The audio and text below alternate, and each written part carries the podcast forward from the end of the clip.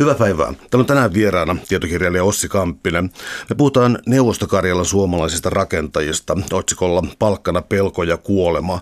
Tämä on nyt siis aihe, joka on tullut ajankohtaiseksi tässä ihan viime viikkoina viimeistään, koska on todettu, että Stalinin vainoissa suomalaisten hävittäminen liikutaan sellaisissa luvuissa, jotka on niin lähellä talvisodan uhrilukuja.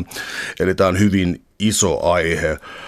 Um, sun kirja keskittyy alussa näihin ihmisiin, jotka eri tavoin menee töihin neuvosto Karjalaan, joko poliittisista syistä sisällissodan jälkeen tai työn perässä.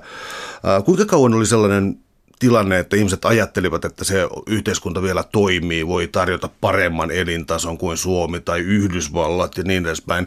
Oliko se sellainen kausi, jolloin ikään kuin pahaa ei nähty vielä edessä? Kyllä, näin voi sanoa. Eli oikeastaan ehkä se merkittävin käännekohta oli silloin, kun 33 suunnilleen, kun alkoi länsimaissa näyttää jo paremmalta, eli tämä ihan maailmanlaajuinen lama alkoi helpottaa.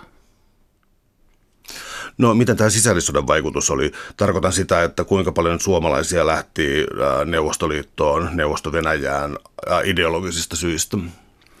Sisällissodan jälkeen lähti, lähti hävinnyt osapuoli johtomiehet etunenässä ja 15-20 000 miestä ja naista sinne pakeni Neuvosto-Venäjälle. Ja heitä meni oikeastaan, oikeastaan sitten vielä perheitä perässä niin, ja sitten Lapuan liikkeenkin ajamana vielä ja näiden kiristyneiden olosuhteiden ajamana niin 20-luvun, 30-luvun taipeeseen asti.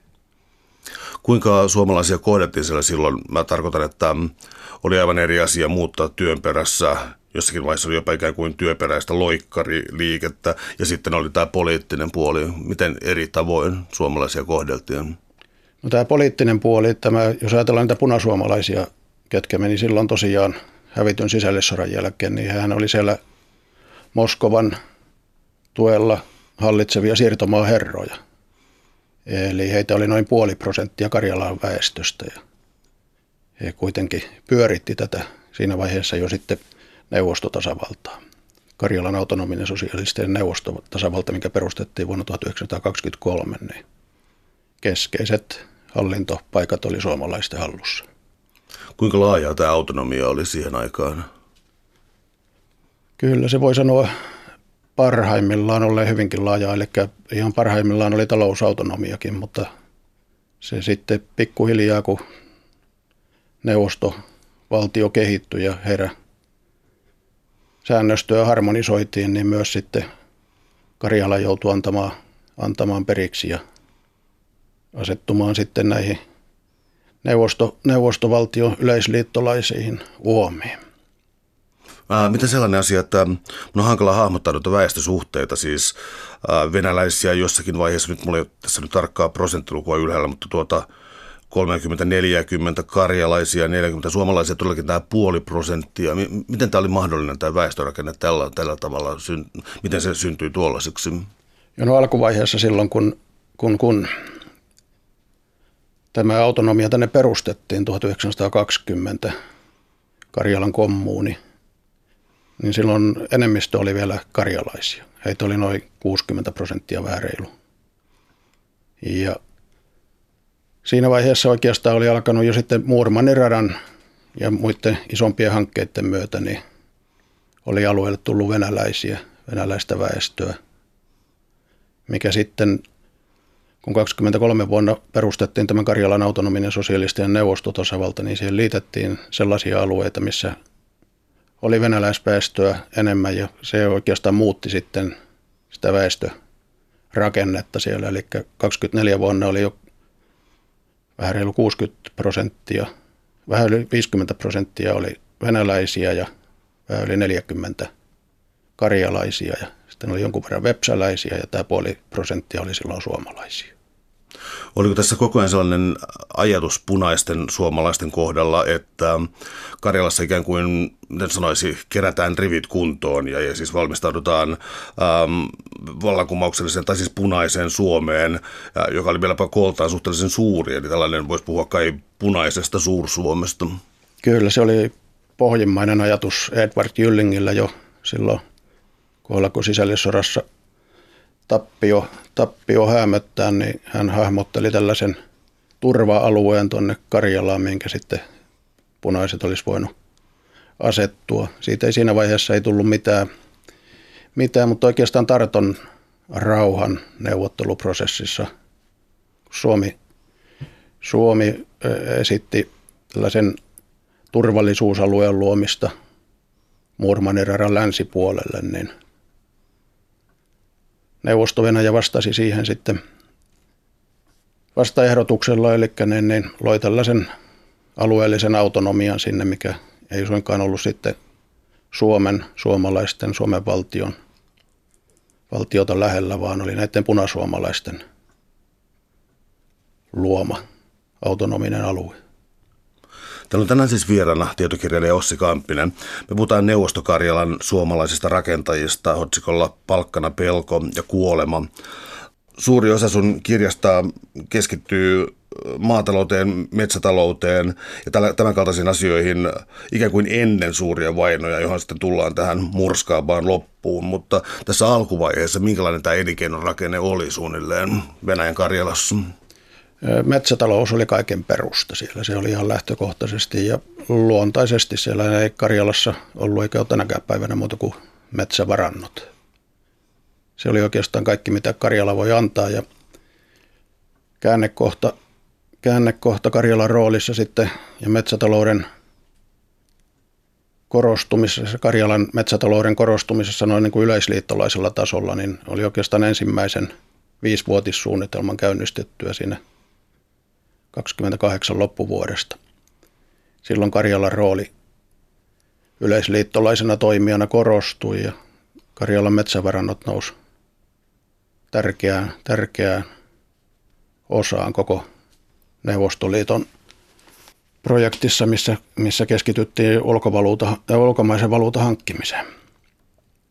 Eli niin, silloin kun ensimmäinen viisivuotissuunnitelma käynnistettiin – vuoden 1928 lopulla, niin Karjalan puuvarantoja alettiin pääosin raakapuuna myydä ulkomaille ja kerättiin sillä ulkolaista valuuttaa Neuvostoliiton raskaan teollisuuden kehittämiseksi huomattavan osan teknologiasta ja tämänkaltaisista asioista toi mukanaan Yhdysvalloista muuttaneet suomalaiset. Ja jo aiemmin siis Yhdysvaltoihin muuttaneet ja jotka sitten paluu muuttivat ei Suomeen vaan Karjalaan. Ja näistä, nämä lähtömaat oli siis Yhdysvallat ja Kanada. Ja niiden merkitys tässä metsäteollisuudessa oli kirjan mukaan ymmärtääkseni erittäin suuri. Kyllä, jos mä tuohon vielä, tuohon vielä lisää vähän tähän metsäteollisuuden rooliin, Toki. niin metsäteollisuus oli tosiaan, se oli kaiken perusta ja maanviljelys Karjalassa, mikä nyt Karjala ei ole sellaista mitään vankkaa maanviljelysseutua, ehkä siellä Aunuksen Karjalassa etelämpänä on sellaista, missä voisi ajatella maata, maata viljeltävä, mutta pohjoisessa on sitten pohjoisen luonto ja se on karumpaa, mutta koko se Karjalan maatalous niin keskittyi palvelemaan tätä metsätaloutta. Eli ajatuksena oli tuottaa ruokaa sekä näille ihmisille, ketkä siellä metsätalouden piirissä toimivat ja sitten myös hevosille rehua. Mutta kysyit näistä Amerikan suomalaisten roolista. Kysykö uudestaan? Niin Joo, ähm, siis tota, tarkoitan sitä, että sekä Kanadasta että Yhdysvalloista muutti suhteellisen paljon ihmisiä. Voisi aloittaa oikeastaan siis siitä, että tämä rekrytointi oli aktiivista. Kertoisitko näistä vaiheista? Joo, se oikeastaan liittyy nimenomaan tähän metsäteollisuuden tarpeisiin. Eli Moskovasta asetettiin hyvinkin isot, isot tavoitteet Karjalan metsähakkuille. Ne jopa kasvoi vuosi vuodelta siinä viisivuotissuunnitelman aikana, mutta aika hyvin niihin pystyttiin vastaamaan, mutta silti, silti jäätiin, jäätiin niin isoista ja se oli oikeastaan pääosin kiinni siitä työvoiman saatavuudesta. Ihan suurimpia lukuja, mitä muistan, niin vuosittain puhuttiin, että tarvittaisiin tuollainen 90 000 työmiestä sinne metsähakkuisiin. No ne ei niin isoja, isoja määriä sinne koskaan saatu, mutta niin siitä juontaa juurensa, juurensa tämä Amerikan suomalaisten rekrytointi. Eli siinä oli pohjalla Jyllingin hallinnolla tämä kansallisuuspolitiikka, eli ei haluttu vääristää Karjalan kansallisuussuhteita, eli käytännössä ei haluttu lisää venäläisiä sinne. Ja Jyllingillä oli ajatuksena, että mistä nyt suomalaisia, Suomen sukuisia voisi saada, niin Inkerin suomalaisia ja sitten jopa Tverin Karjalasta suomalaisia. Mutta yhtenä oli sitten tämä jo, mitä on sanottu jo Leninin esittämäksi ajatukseksi, eli että Amerikasta ammattitaitoista työvoimaa. Ja siihen Jylling turvautui sitten ja Amerikan suomalaisia alkoi tulla laajemmalti sitten vuonna 1931. Ja heitä kaiken kaikkiaan tuli sellainen noin kuuden ja puolen tuhannen hengen joukko, minkä voisi sanoa, että olivat kyllä lukumääräänsä ehdottomasti suurempi, suurempi joukko. Toivat tullessaan osaamista ja nykyaikaista teknologiaa voisi tarttua noihin teknologisiin innovaatioihin, koska tuossa kirjassa esiintyy useammankin kerran sellainen ajatus, että jotkut ikään kuin no, maatalousvaltaiset tai talonpoikaiset, jotkut tavat siis hoitaa metsää, oli kerta kaikkiaan ajastaan jäljessä ja moni tällainen innovaatio kulki nimellä, että tämä on kanadalaismallinen sitä tai joskus tämä on suomalaismallinen se ja se, mutta tällaiset kanadalaiset ja yhdysvaltalaiset tuotteet ää, tai koneet ja tällainen, tällainen teknologia, ne ilmeisesti näyttelivät hyvin suurta osaa. Kertoisitko näistä vähän näistä innovaatioista? Siinä, jos ajatellaan 20-lukua, aikaa ennen tähän ensimmäisen viisivuotissuunnitelman käynnistymistä, niin se karjalainen metsätalous oli sellaista talonpoikaista metsätaloutta pienviljelijöiden omaan tarpeeseen, puutavaran, puutavaran hankintaa. Valtaosa oikeastaan Karjalan, mitä metsistä puuta otettiin, niin muistelisi, että jopa kaksi kolmasosaa oli ihan polttopuuksi. Mutta sitten niin tosiaan kun tämä kaupallinen – merkitys laajeni ja puuta alettiin viemään, niin Amerikan suomalaiset, mitä siellä sanottiin oikeastaan kanadalaisiksi ja kanadalainen teknologia, niin ne mullisti, mullisti tämän karjalaisen metsätalouden ja toivat tosiaan uudet työmenetelmät ja uudet työkalut ja oikeastaan ne, mikä sitä korkeinta teknologiaa siellä Karjalassa edusti, niin oli tämä kanadalaismallinen kirves ja Suomessakin hyvin tunnettu pokasaha. Se, ne oli siihen asti Kanadassa tuntemat, äh, Karjalassa tuntemattomia.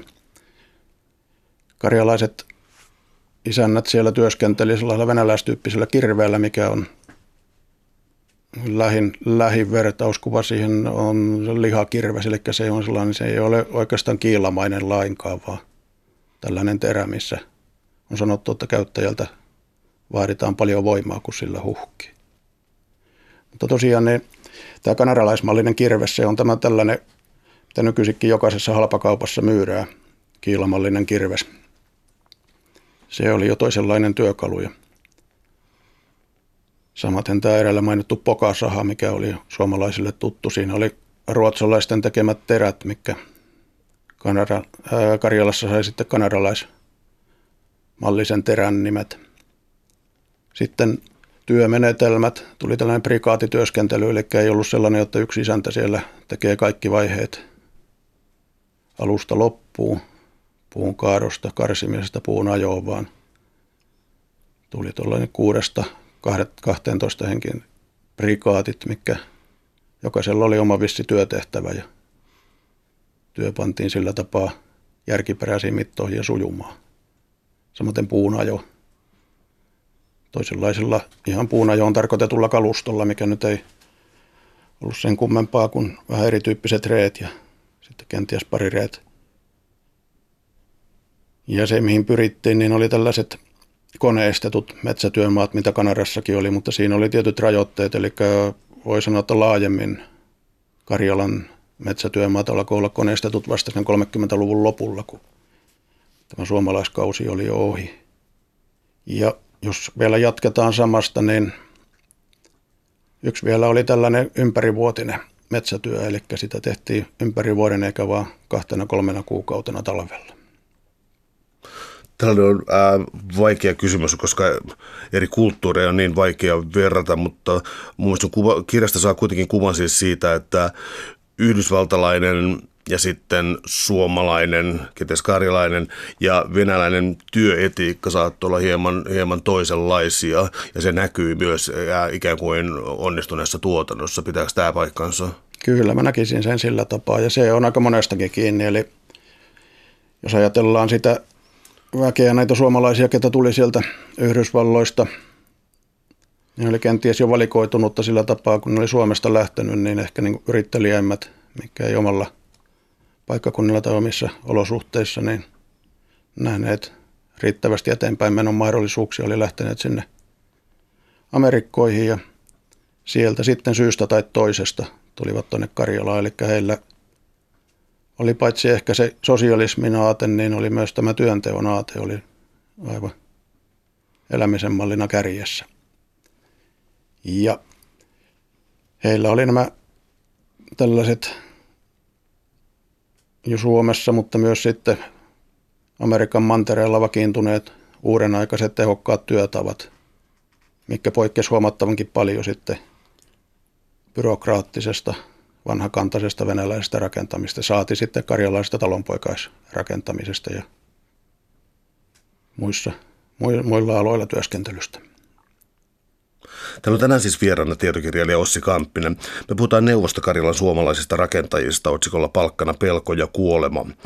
Ähm, Voisi ehkä hetkeksi palata, koska mä unohdin tuossa alussa kysyä siis sellaista työ- täsmennystä, että puhuit Jyllingin Karjalasta ja tästä Karjalan autonomiasta, eli miten tämä oli järjestäytynyt tämä, siis mitä oli oikeastaan Jyllingin Karjala? Jyllingin Karjalla on minun mielestä hyvä, hyvä termi tälle suomalaisvaiheelle, tälle maailmansotien välisen ajan – Karjalan suomalaiselle kultakaudelle, jos niin voisi sanoa.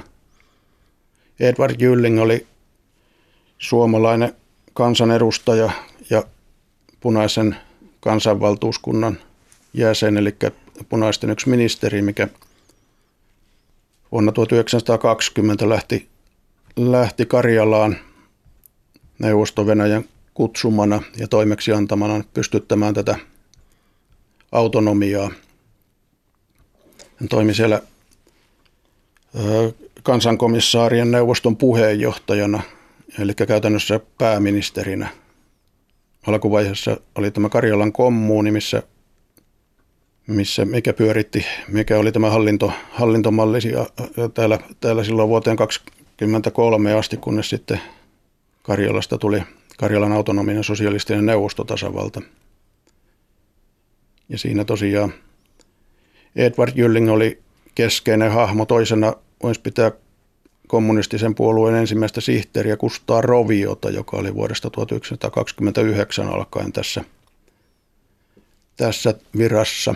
He olivat sellainen keskeinen kaksikko tässä Karjalan kehittämisessä ja Karjalan hallitsemisessa.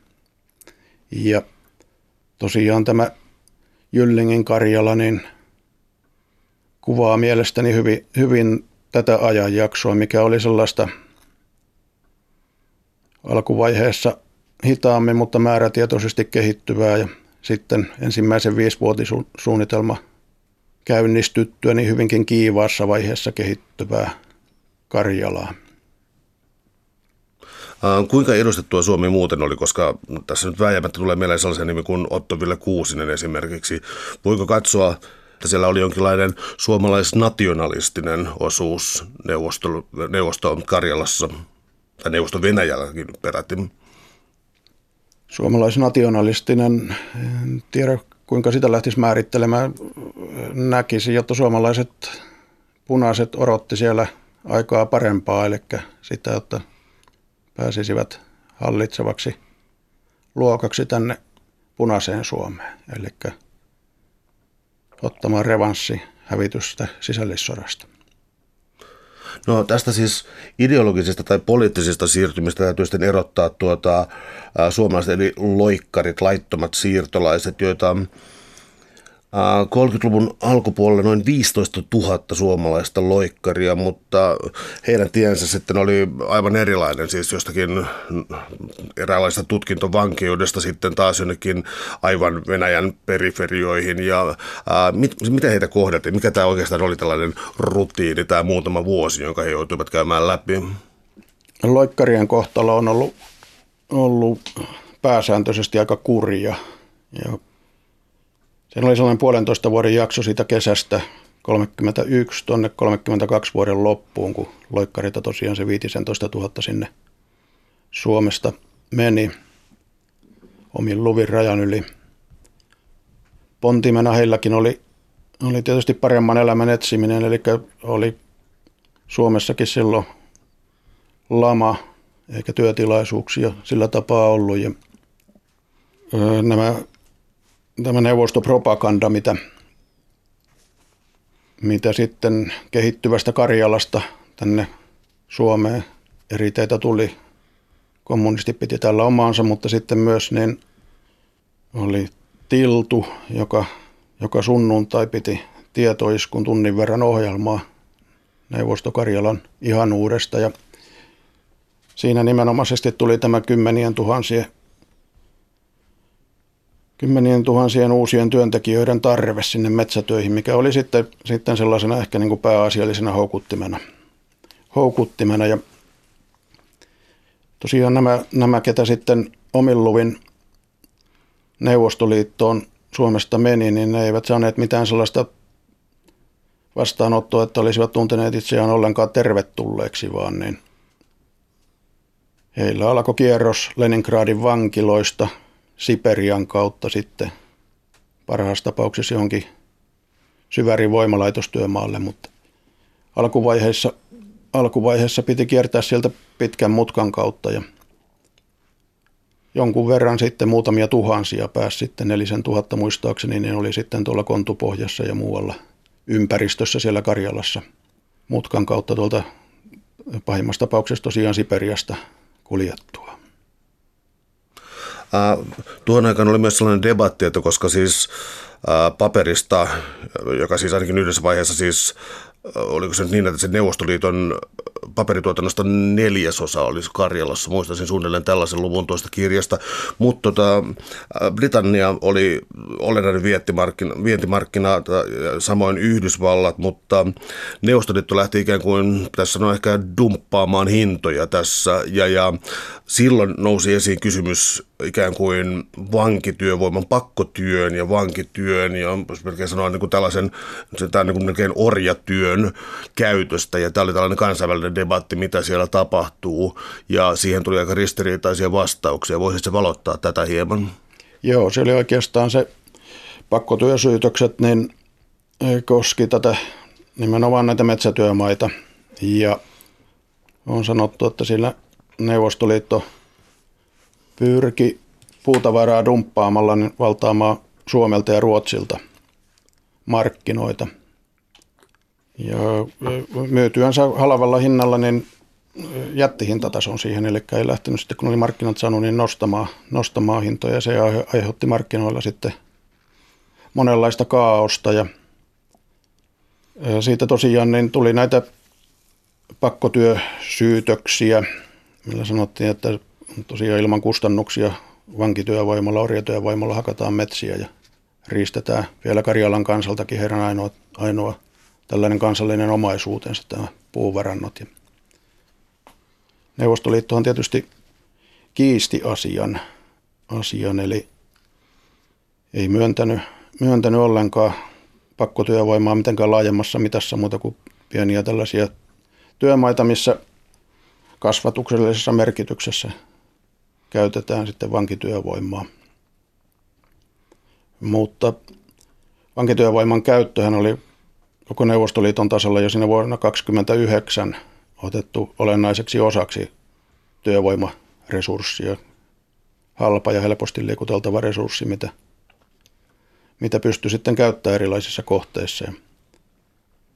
Varsinaisesti tässä, jos ajatellaan Jyllingen Karjalassa, niin se oli tällainen Karelles, mikä oli hyvin lähellä, lähellä tätä Jyllingin hallintoa, tällainen metsätrusti, mikä hallinnoi Jyllingin Karjalan metsätyömaita pääosin. Sitten ylempänä oli Selles-niminen, minkä on sanottu, että se käytti, käytti vankityövoimaa hyvinkin paljon. Eli jopa siinä määrin, että paikallinen väestö ärtyi siitä, kun heiltä meni työtilaisuuksia vankityövoiman käytön vuoksi. Toinen sellainen, missä voi ajatella pakkotyövoimaa käytetty käytännön tasolla, oli tämä kolhoosiväestö, eli 20-luvun lopulla, kun alkoi pakkokollektivisointi, maatalouden pakkokollektivisointi, niin siinä yhtenä ajatuksena oli kolhoositalon poikien käyttäminen metsätöissä. Ja he joutuivat siellä jonkun aikaa aina talven mittaan olemaan, mistä sitten aiheutui monenlaista muuta haittaa, muun muassa sitten kevätkylväjien viivästymisessä pahimmassa tapauksessa. Mä en voi olla, en voi olla nostamatta esiin sellaista vastausta. Mulla ei valitettavasti ole tässä muistiinpanoissa, mutta siis kuinka Venäjä, Neuvosto-Venäjällä korkealta taholta ilmoitettiin tästä pakkotyövoiman käytöstä, että itse asiassa olot on loistava. Työpäivän pituus on kaksi tuntia, ruoka on hyvää ja maittavaa ja moni, itse asiassa moni siviiliväestöstä haluaisi päästä tähän vankien joukkoon. Eli propaganda taisi olla aika kovaa, tai nykytermeen mikä hybridivaikuttaminen, disinformaatio.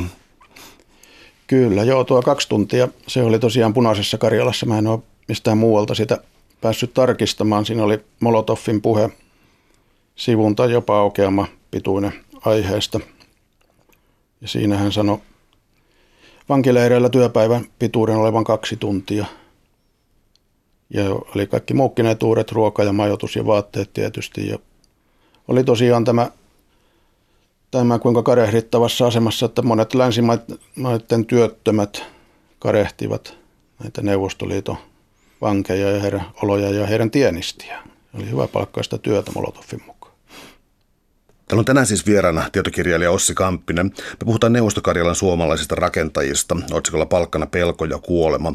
Jos siirrytään tuosta metsätaloudesta vähän maatalouteen ja sen uudesti järjestämiseen, ähm, siinä oli hetken aikaa hyvinkin monta käytäntöä oli tämä Neuvostoliiton NEP-politiikka Leninin, Leninin aikana, jossa niin kuin pien, pienimuotoinen kapitalismi oli tietyllä tavalla sallittua. Ää, tuli kolhosit, sitten niin suomalaisten oma tapa järjestäytyä, joka tuntui olevan melkein osuustoimintaopillinen pikemmin, pikemminkin, mutta sitten tuli valtion tilat, sovhoosit ja tällaista. Siinä oli monta prosessia yhtä aikaa käynnissä. Miten se nimenomaan täällä Neuvosto Karjalan puolella oli, tai mitä siellä tapahtui? 20-luvullahan se oli, oli tosiaan sitä sellaista netpolitiikan mukaista. Se sallittiin, sallittiin tällainen tietyn mallinen yrittäminen ja sellaista pientalonpoikaista. Ajatuksena oli Suomen mallin mukaan edetä, eli talonpojat ottaa metsätöistä jonkin verran lisätienistiä, millä sitten kehittää sitä omaa maatalouttaa. Sitten oli näitä suomalaisten kommuunimallisia osuustoimintatiloja, joitakin ympäri Karjalaa. Ne oli tällaisia idealistien perustamia tiloja, missä elettiin yhteistaloudessa ja puhallettiin yhteen hiileen ja olosuhteiden sallimissa puitteissa sitten menestyttiin tai oltiin menestymättä. Ja sitten siinä viisivuotissuunnitelman käynnistyttyä tosiaan metsätalouden rooli nousi uudelle tasolle ja tarvittiin Karjalassakin sitten ruokaa ja rehua. Lähdettiin perustamaan näitä neuvostotiloja, eli sovhooseja, valtion tiloja. Niistä oli tarkoitus tulla hyvinkin suuria yksikköjä, tuottaa ruokaa ja toimia myös sitten muun ohessa tällaisina ideologisina – agrikulttuuriasemina, mikä jakaa tietoa ja sosialismin oppia sitten ympäri, ympäri ympäristöään. Näistä sovhooseista oikeastaan se tunnetuin oli siinä neuvostotila numero kaksi, eli Hiilisuo, mikä on muutamia kilometriä Petroskoista etelään päin. Se oli sellainen Jyllingin lempilapsi, mistä, mikä raivattiin sinne ihan kylmälle suolle, niin kuin nyt nämä neuvostotilat, ilmeisesti kaikki muukin. Valtaosa ainakin meni sen mallin mukaan, että tosiaan ihan, ihan kylmälle isolle suolle lähdettiin maanviljelystä perustamaan. Mutta tänne hiilisuolle 30-luvun alkupuolella niin rakennettiin tällainen maanviljelyskoulu, missä oli tarkoitus alkaa kouluttaa kolhoositalon poikia tällaisen suurmaanviljelyksen, kolhoosimaanviljelyksen oppeihin. Siinä koulu ehti jollakin tapaa siinä käynnistyä. Muutamia kursseja ehdittiin pitää ennen kuin sitten tämä Jyllingin Karjalan loppu koitti. Olisi tämä samalla jonkinlainen, miten mä sanoisin, kulissi on väärä sana, mutta jonkinlainen äh, näytöstila siis on, niin onnistuneesta neuvostotaloudesta. Säde oli nimenomaan, nimenomaan tällainen osuustoimintatila, eli kommuuni, kommuuna, kuten säteeläiset sitä itse kutsu. Se oli jo 1922 perustettu osuuskunta. Suomalaiset kobaltin kaivosteollisuuspaikkakunnalla Kanadassa työskentelevät suomalaiset sen siellä perusti ja vuonna 1925 saivat sitten hankittua Neuvostokarjalasta maata, mitä lähtivät viljelemään. Saivat sieltä sellaisen muistaakseni 260 hehtaarin maapalan, minkä rakensivat sitten koko lailla menestyneen maatila. No Säre oli sillä tapaa, se oli, voi sanoa, että rahan voimalla käynnistetty ja pyöritetty, vaikka ne oli ihan tavallista kaivoksen työväkeä nämä perustajat, niin saivat kokoon 14 000 dollarin pääoman, millä ostivat kaksi traktoria ja uudenaikaisia maatalouskoneita ja sirkkelit ja pelit ja vehkeet ja niillä lähdettiin sitten uudistilaa rakentamaan. Sären menestyi niissä oloissa, voin sanoa, että erittäinkin hyvin ja siitä otettiin propagandamielessä sitten kaikki irti, eli oli punaisessa Karjalassa hyvinkin taajaan oli kertomusta säteen menestyksestä ja opintokerhoja ja vierailijoita kulki säteessä. On sanottu, että ihan vaivaksi asti. Muistan joskus lukeneen, että pahimpana päivänä oli 14 eri opintokerhoa, mikä sitten taas haittasivat jo sitä säteeläistä arkipäivän työskentelyä.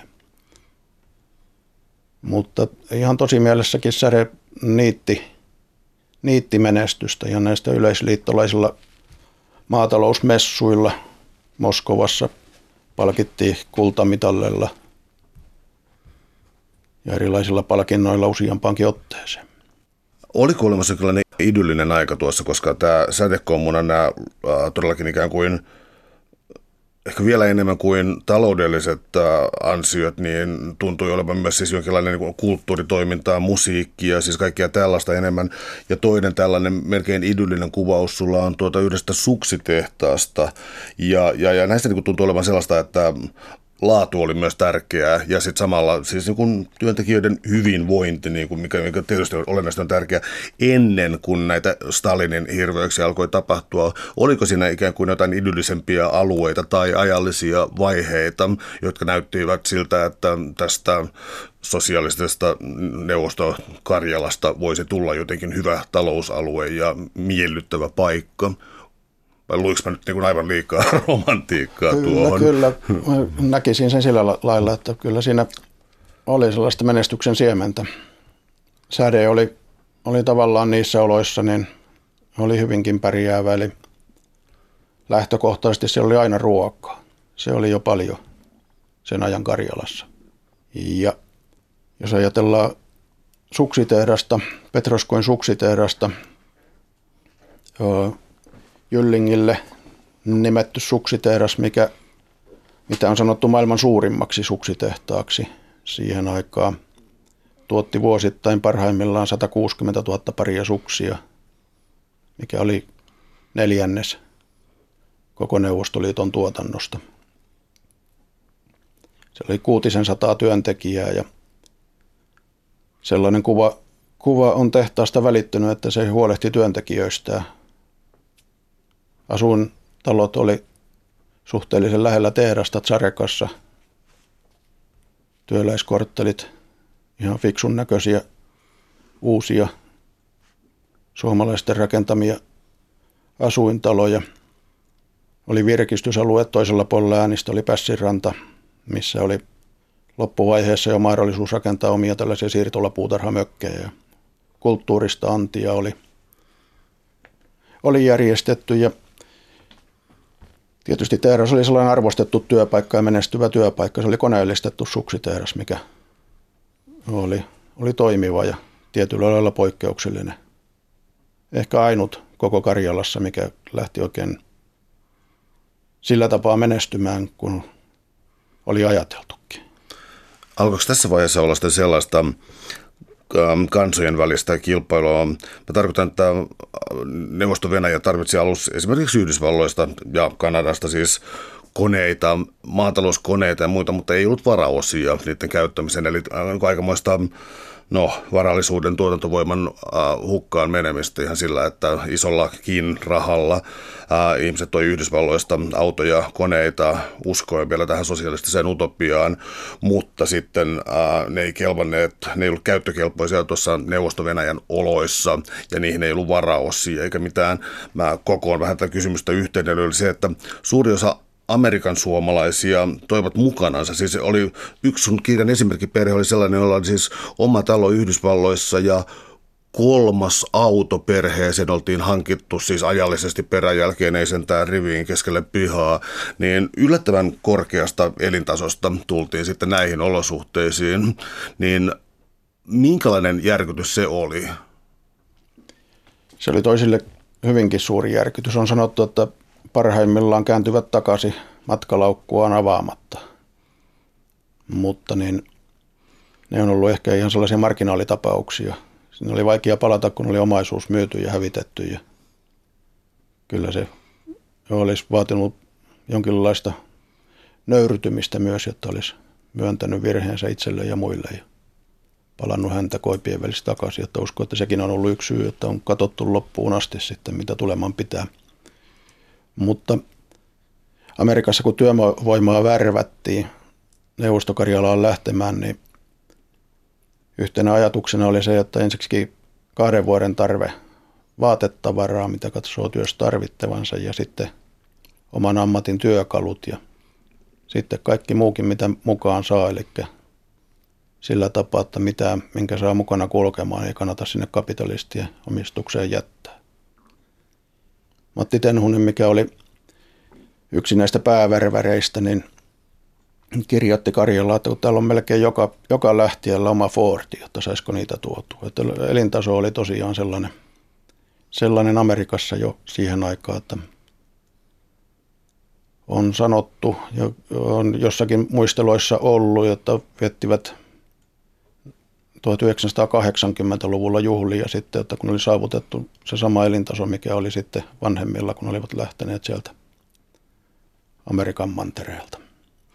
Alkoiko tässä vaiheessa sitten sellainen kansojen kilpailu, koska siis ähm, kirjassa äh, lause on suunnilleen siis sellainen, että, että emme tarvitse tänne kapitalistien, siis Yhdysvaltain teknologiaa ja että tänne ei tarvita amerikkalaisia koneita eikä amerikkalaista työvoimaa. Ja samoin tutui siltä, että myös Suomea kohtaan tunnettiin tai suomalaisia kohtaan tunnettiin samanlaista epäilyä. Ja siis sitä tuli sellainen ajatus siitä, että nämä ovat ikään kuin kulttuurista, no siis kulttuurista lainaa, mutta siis jotain sellaista, mikä ei kuulu Neuvostoliiton omimpaan itseen tällainen ulkoa tuotu koneistuminen, joka koski myös suomalaisia? Mä näkisin sillä tapaa, että se ei ehkä ollut se koneistaminen, vaan ne oli ne ihmiset, mitkä tuli sen koneistamisen mukana. Eli ne oli tosiaan punaisia siirtomaaherroja alkuvaiheessa ja myöhemmin sitten kun alkoi alko väkiä tulla, niin heitä ei otettu sen kummemmin kaikilta osin tervetulleena vastaavaa eläteltiin erilaisia ajatuksia. Jo siinä alkuvaiheessa, silloin kun Karjalan kommunia perustettiin vuonna 20, niin Karjalassa oli oma hallintorakenne, Aunuksen kuvernementti ja muuta siellä ylempänä, niin heillä oli omat näkemyksensä asiasta ja ne ei ollut aivan yhtenevät Moskovan näkemyksen kanssa. Ja sitten kun alkoi tulla, alkoi tulla myöhemmin, myöhemmin sitten Amerikan suomalaisia, niin siinä oli jo sitten monet eri jännitteet. Siinä on sanottu, että on eri suomalaisryhmienkin välillä, että he oli eri, eri kastissa kuitenkin. Eli loikkarit oli kaikista alimpana ja taas sitten Amerikan suomalaiset olivat kaikista ylimpänä. Heillä oli omat kauppansa, mistä sai ostaa ainoastaan sitten heille tarkoitettuja tavaroita. Sillä pehmennettiin niitä olosuhteita, eli sieltä sai kaikkea sellaista, käytännössä kaikkea sellaista, mitä, mitä Neuvostokarjalla muista kaupoista ei saanut. Se herätti närää. Paremmat vaatteet. Heillä oli eurooppalaistyyliset siistit kamppeet. Naisilla hienoja vaatteita, mikä erottu normaalista katukuvasta.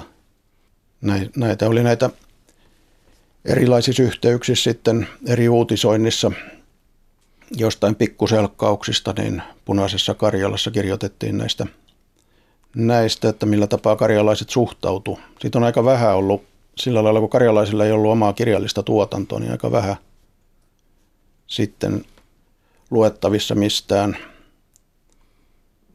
mistään mitään isompia kokonaisuuksia, isompia yhteenvetoja tästä paikallisen väestön suhtautumisesta näihin Karjalaan muuttaneisiin suomalaisiin, mutta tosiaan punaisessa Karjalassa oli aina silloin tällöin uutisia, kun oli jotakin selkkauksia ollut, niin siinä tuli sitten sivulauseissa näitä, että mitä karjalaiset oli suomalaisille, Amerikan suomalaisille sanoneet, niin muun muassa näitä juuri, että olette tulleet tänne meitä neuvomaan, että meitä ei tarvitse tarvitte neuvoa ja muita tällaisia. Inkerin suomalaisilla taas sitten he oli luku- ja kirjoitustaitoista väkeä jo lähtökohtaisesti, niin heidän muistelmissaan on paljonkin kertomuksia tästä sitten siellä alueella, missä he taas silloin eleli, niin oli näitä punasuomalaisia 20-luvulla.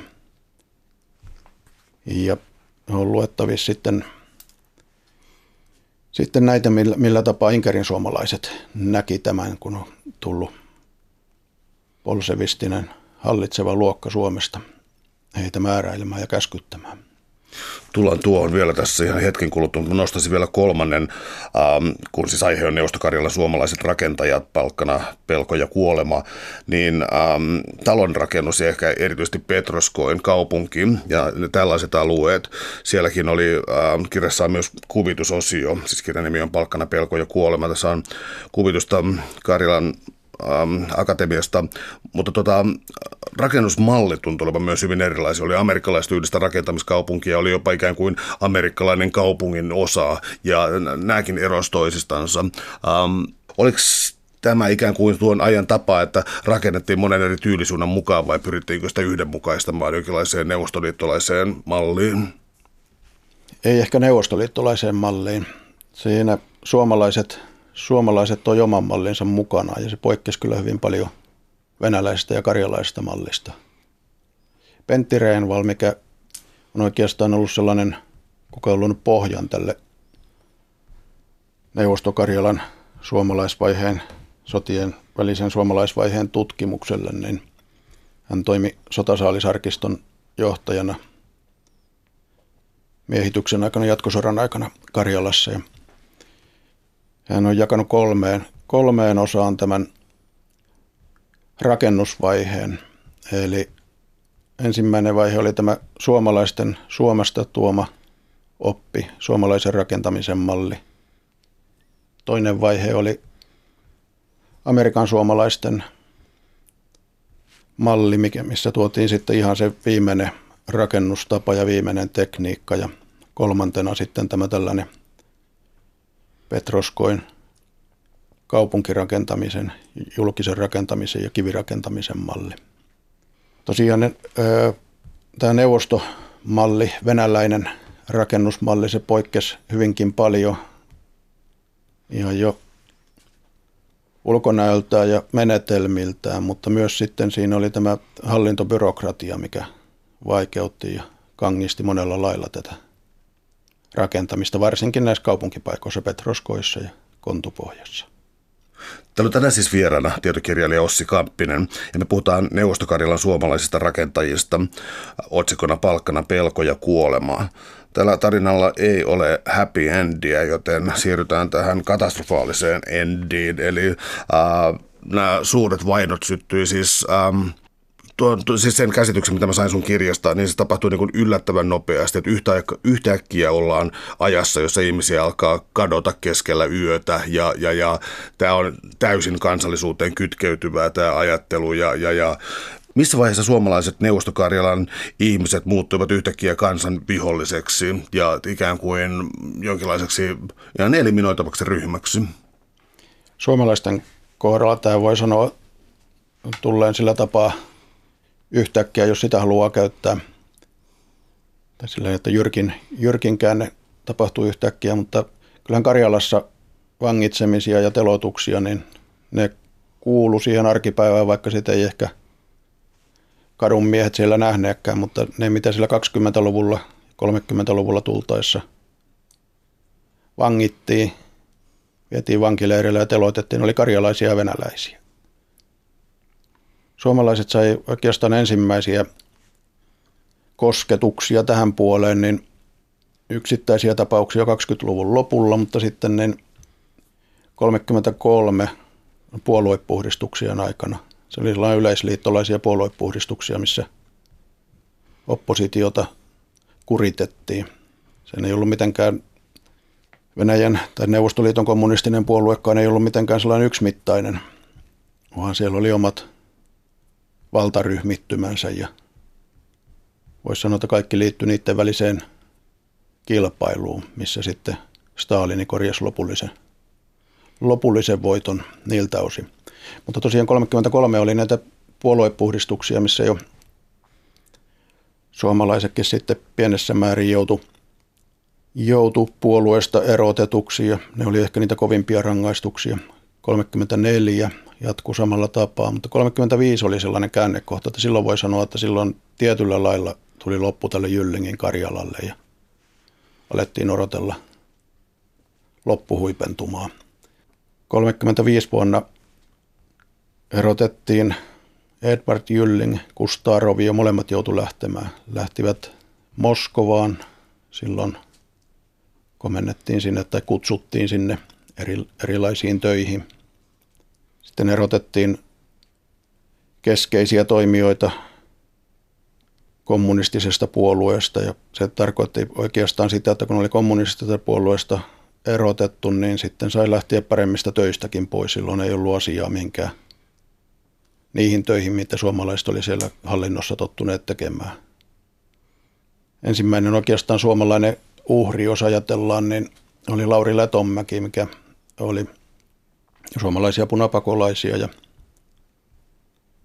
siinä vaiheessa oli tuolla punaisessa Karjalassa toimittajana ja hänet erotettiin puolueesta ja samalla työpaikalta ja hän veti itsensä hir- hirteen siinä 35 vuonna.